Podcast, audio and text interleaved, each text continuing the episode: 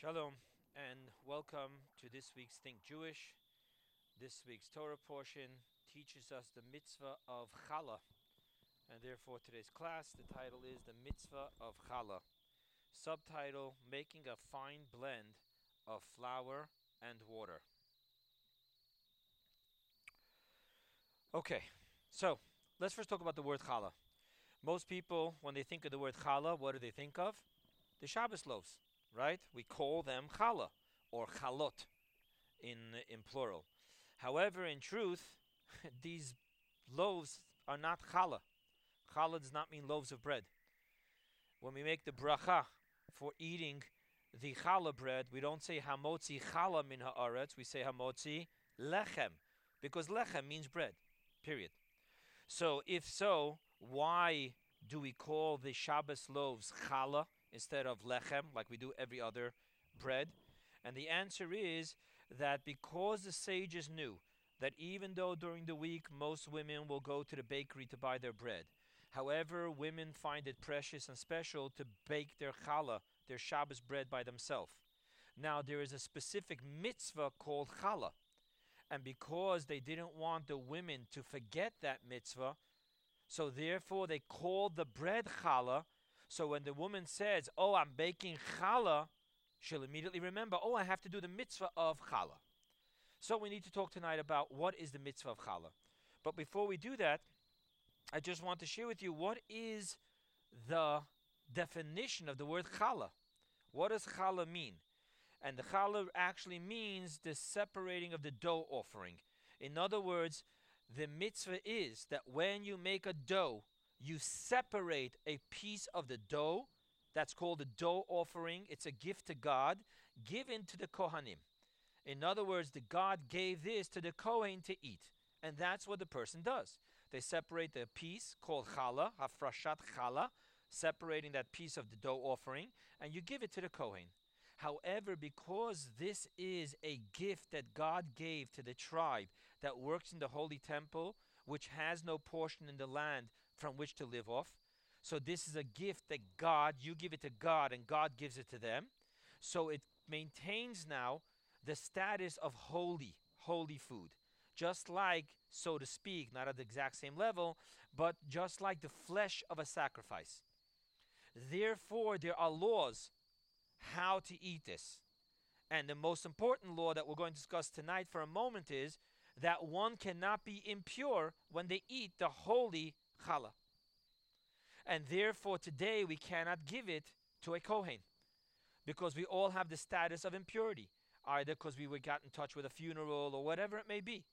So, therefore, today, instead of giving it to the Kohen, we actually burn it. If we don't burn it, we let others just allow it to decay. Once it doesn't have the status no more of edible food, it could be thrown out because there's nothing else we could do with it. So that's the mitzvah of challah. How do we burn it? So there are those that they put it in the oven.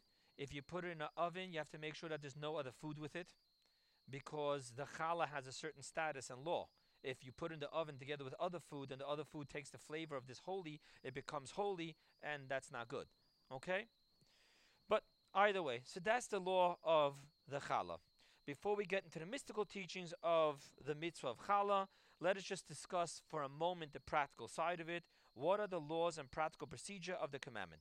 I'm providing you here with two links one to a short video to watch how it is done, and the other a simple step by step article how to do this. If you are listening to this lecture online, please look into the description box and you will find them there. Okay? And here you have the handout. On the top over here, you have the two links that you can use.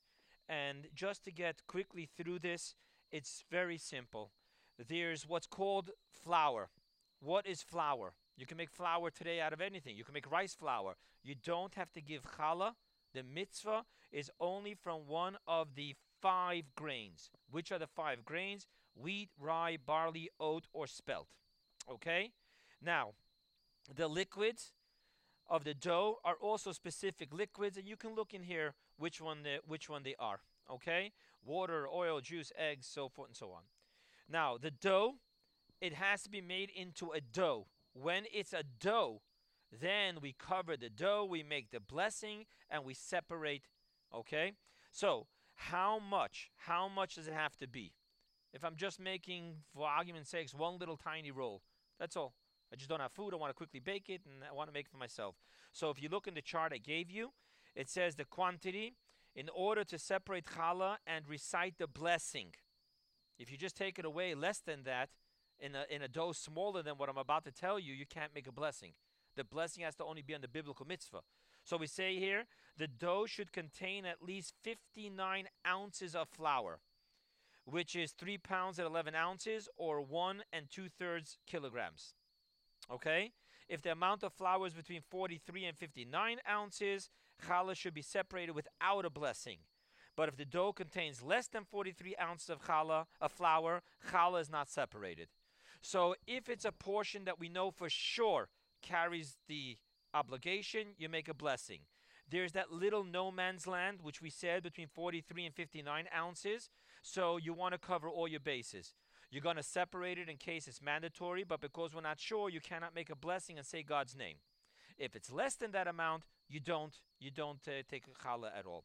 Okay? You'll see over here exactly. You can watch the video. You'll see over here what the blessing is, how it's done. After you take away the piece, you say the words, "This is challah." Okay? Okay. So I just wanted to provide you with the links and a little bit of a chart just to know the uh, the practical laws of challah. Now let's get into the more mystical side. Okay? The word challah, we said that the word challah pertains to the mitzvah. It's the dough offering. Now, I want to share with you how this starts. In this week's Torah portion, the commandment starts with these words When you arrive in the land to which I am bringing you, the prerequisite of this mitzvah is that it's when you come into the land of Israel.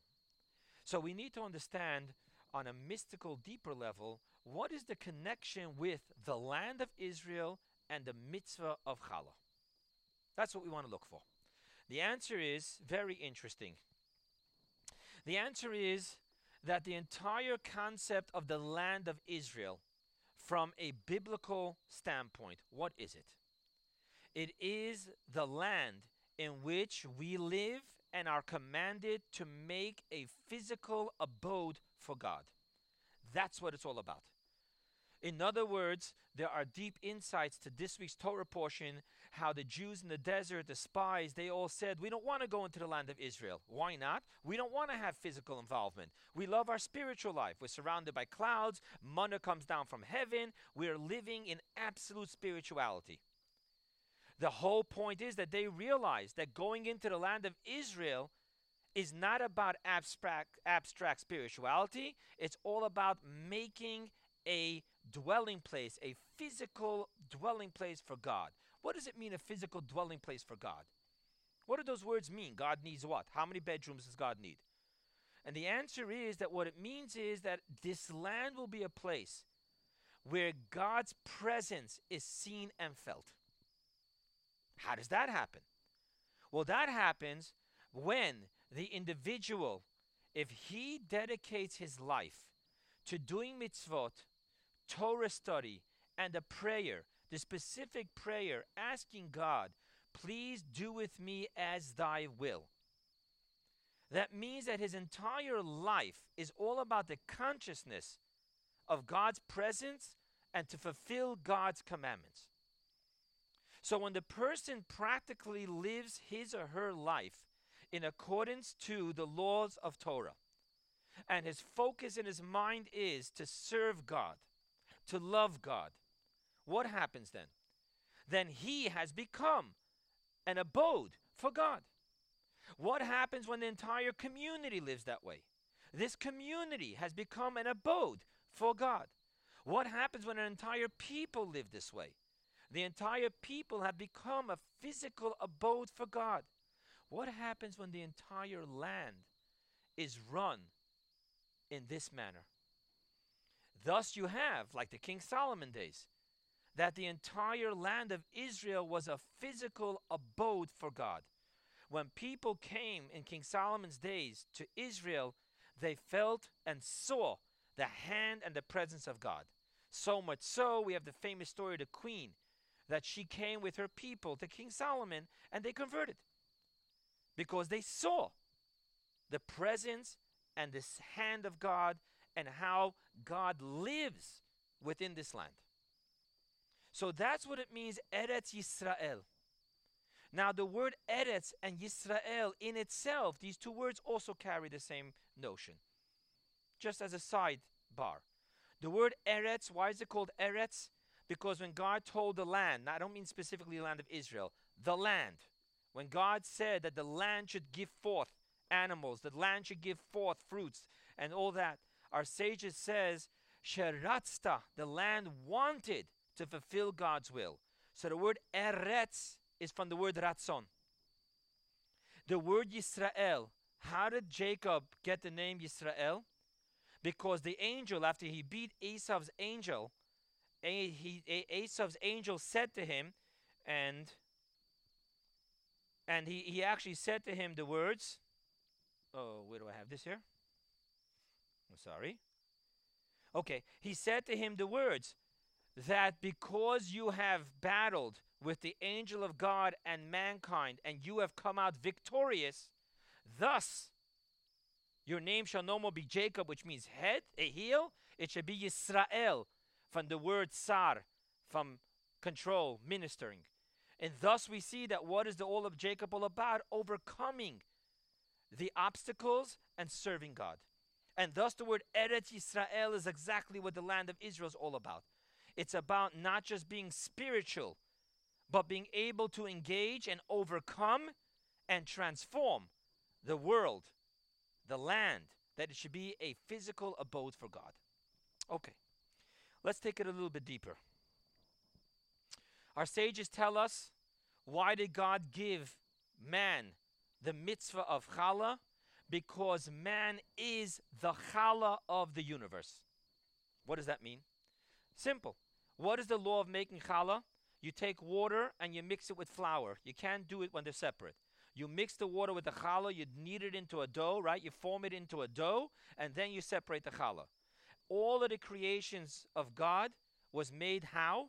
And God said, speech, and God said, let there be. Let me read to you exactly the verses that talks about how God made mankind. And a mist, a mist ascended from the earth and watered the entire surface of the ground. And the Lord God formed man of dust from the ground. And he breathed into his nostrils the soul of life, and man became a living soul. So God, so to speak, made man differently. He actually mixed the water, the mist, with the flour, the dust of the ground, and then he formed it. Thus we call man the challah of the universe. Now, what happened? Because when Adam and Eve ate the forbidden fruit from the tree of knowledge, they made the challah of the universe impure. And thus, the tikkun, to rectify this, man was commanded to do the mitzvah of challah. Okay? It gets even deeper than this. The Torah has many different dimensions of how to learn it. One of the one of the ways, the four ways how to study Torah is remes, the hint. So look how the hint dimension of Torah study deals with it. Okay, the word challah. The word challah is divided into two words. It's made up of three letters, right? The chet, the lamed, and the hey. Challah. If you break those three letters into two words, take the ches and lamed, put it together, and then the hey. You have chal, hey. Hey stands for Hashem. The word chal can also come mean chol means mundane. Now read the word. Chol Hashem. The job of challah is to transform the physical mundane into godliness. How do you do this? So the teaching goes further. The very word challah teaches you how to do it. What's the difference between a chet and a hey? Our sages say that the chet, the two legs, both legs, right, the right and the left, are connected to the roof. What does that mean? There's only one way out down.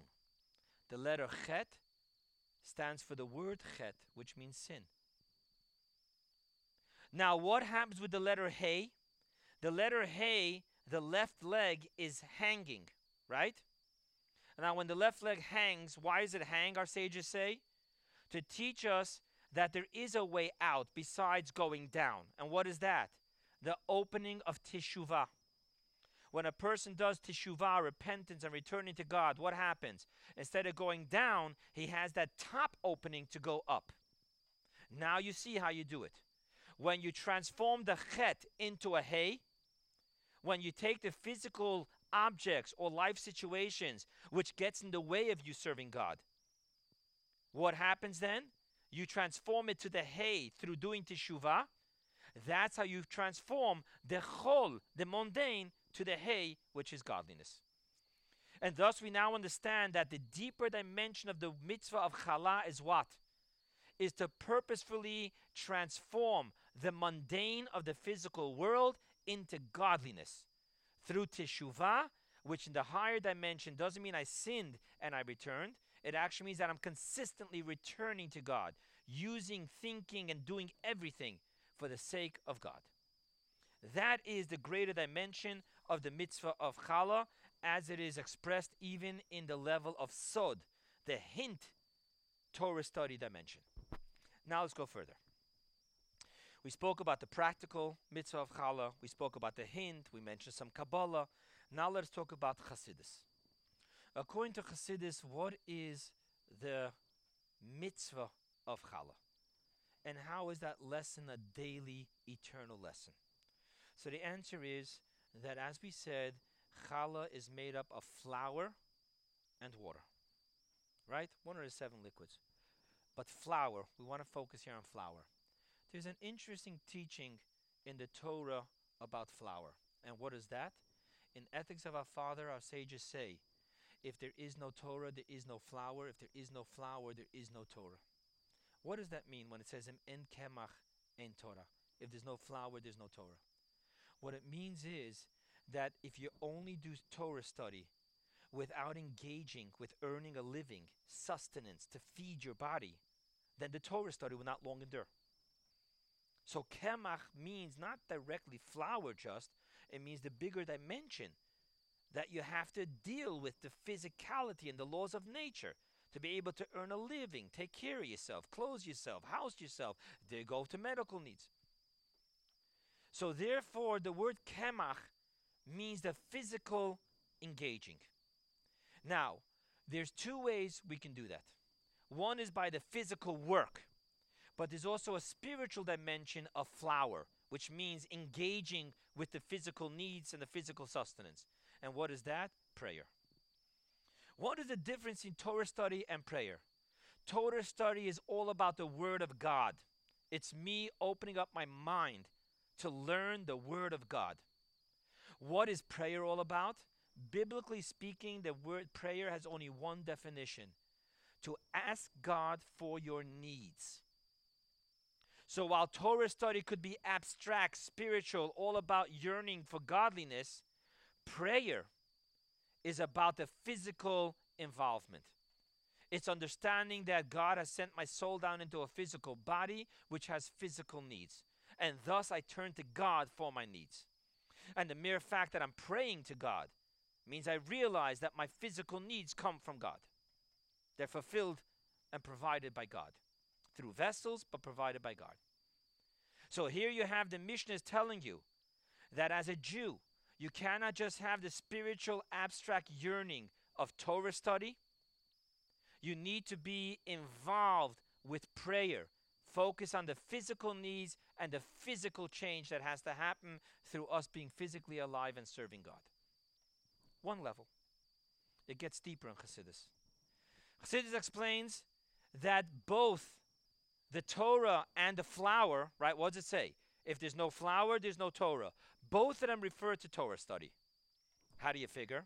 Because in Torah study itself, there's two dimensions.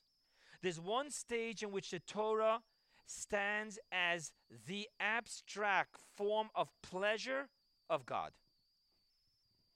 On that level where the Torah is all about God, that that infinite level the finite, insignificant world is of naught. On that level of Torah, it's not about the world and the engagement with the world. Rather, this is, as we say, the Torah existed before the world was created. This is the way God unto himself created his masterpiece called the Torah, and he's, they say in Yiddish, the word tzatzking sich with it. Tzatzking means he's playing with it. It's his own personal pleasure. That's one level of Torah. Then, and then you could study the Torah on that level. There's another level of Torah in which the Torah, our sages say, the Torah proudly boasts that it is the blueprints of creation. As our sages say, and God looked into the Torah and created the world. Now, on that level of Torah study, every single detail of creation is dependent upon the detail of the Torah laws. Over here, the engagement of the Torah study is as the ultimate blueprint and constitution of the entire physical creation. And thus, when you study the Torah on this level, it's called flour. It's the physical engagement. And now we have this Mishnah telling us that it's not enough to have your own spiritual thirst fulfilled in Torah study by yearning for the abstract part of the Torah, to study the Torah as it does not connect with the physical world. It's just about me cleaving and becoming one with God through His ultimate gift, the Torah. That's not enough. We need to also study the Torah as the Torah engages and directs us how to live day to day living. And thus, again, we have the mitzvah of challah taking place here. It's not enough to just be in the desert, but we need to go into the land of Israel and we need to engage with it and transform the mundane to the godliness. Okay? It's very interesting. However, the lower level of Torah that we just mentioned, in which the Torah is the blueprints, the sustenance, and the absolute control of the universe, that we said is considered flour, right? That's not the Torah, that's the flour. Torah in the dimension of flour. From this lower level of Torah, there's the famous story where the great Rab Shimon Bar Yochai, the one whose yahrzeit is on Lag BaOmer, the one who composed the Zohar, they once came to him and they told him, Rebbe, the world is in need of rain. So he immediately started expounding upon Torah thoughts, upon the verse, Hine matovu manayim shevet achim gad yochad. Behold how good and how pleasant it is when the brothers dwell together. And it started raining. Why? Because we're taught in the world of Kabbalah and Hasidus that brothers in the spiritual world represents the small faces emanation and the kingship emanation, right? You have the six male emanations and you have the seventh feminine mystique. The secret of producing rain, reproduction, is all by bringing together those seven emotions as one. So, through the Torah study, because he studied it as it is the flour engaging with the physical, thus his focus was that this spiritual union of the spiritual brothers, so to speak, should produce physical rain. So too we find by the great Rabbi Yehuda. It says that Rabbi Yehuda was the authority in the entire order. You know, the Mishnah, the Talmud, and the Mishnah is made up of six orders. There's the one about agriculture, there's the one about women, there's the one about purity, there's the one about all the laws of sacrifices. One of them is called the laws of damages. Those laws are the most physical of all laws. They control the laws of business. They control the laws of real estate. They control the laws of, of civil damage one to another. He was the authority of that. That was where he majored his entire life of Torah study. This man, Rabbi Yehuda, the Talmud tells us, only prayed once a month.